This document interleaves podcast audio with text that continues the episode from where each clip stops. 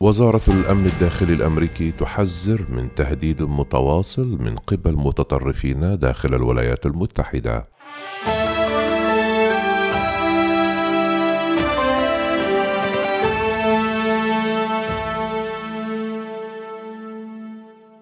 أصدرت وزارة الأمن الداخلي نشرة إرهابية وطنية يوم الأربعاء تحذر من احتمال استمرار العنف من الناس بدافع من المشاعر المعادية للحكومة بعد انتخاب الرئيس جو بايدن مما يشير إلى أن أعمال الشغب في السادس من يناير في مبنى الكابيتال قد تشجع المتطرفين وتمهد الطريق لهجمات إضافية.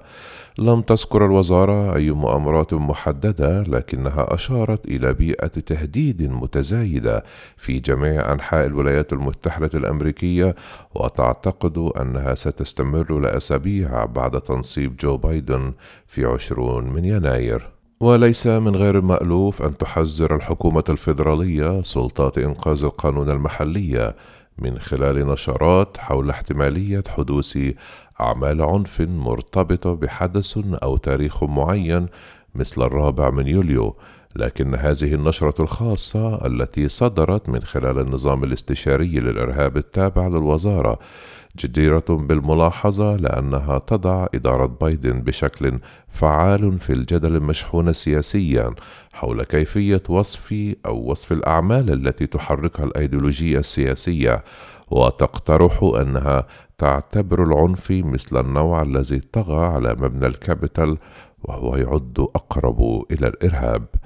النشرة هي مؤشر على أن مسؤولي الأمن القومي يرون خيطا رابطا بين حلقات العنف المختلفة في العام الماضي بدافع من المظالم المناهضة للحكومة بما في ذلك قيود كوفيد 19 ونتائج انتخابات 2020 واستخدام الشرطة للقوة وتخص الوثيقة الجرائم المرتكبة بدافع الكراهية العرقية والإثنية.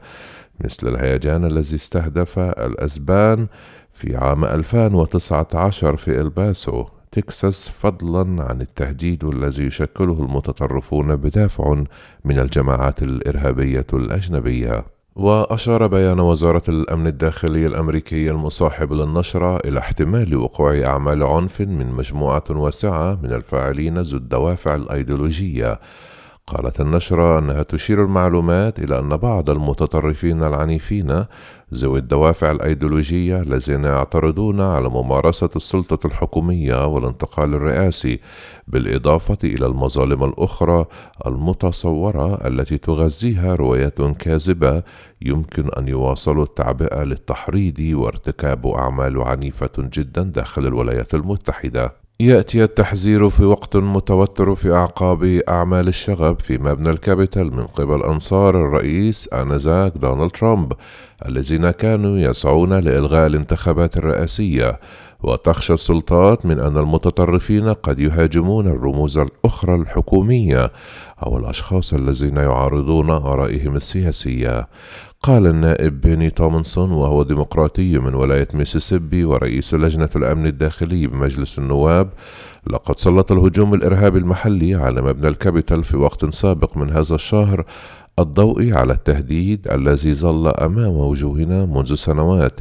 يسعدني أن أرى أن وزارة الأمن القومي تدرك تماما التهديد الذي يشكله المتطرفون اليمينيون العنيفيون وتبذل جهودا لإيصال هذا التهديد إلى الشعب الأمريكي. كما اتهمت السلطات الفيدرالية أكثر من 150 شخصا في حصار مبنى الكابيتال بما في ذلك بعضهم على صلة بجماعات يمنية متطرفة وأعلنت وزارة العدل يوم الأربعاء عن توجيه اتهامات ضد إيان روجرز البالغ من العمر 43 عاما وهو رجل من كاليفورنيا عثر عليه ومعه خمسة قنابل أنبوبية أثناء بحث في شركته هذا الشهر كما كان يحمل ملصقا به شعارات متطرفة على سيارته وقال محاميه أنه صاحب شركة صغيرة ويحظى باحترام كبير وأب ورجل أسرة ولا ينتمي إلى أي منظمات عنيفة.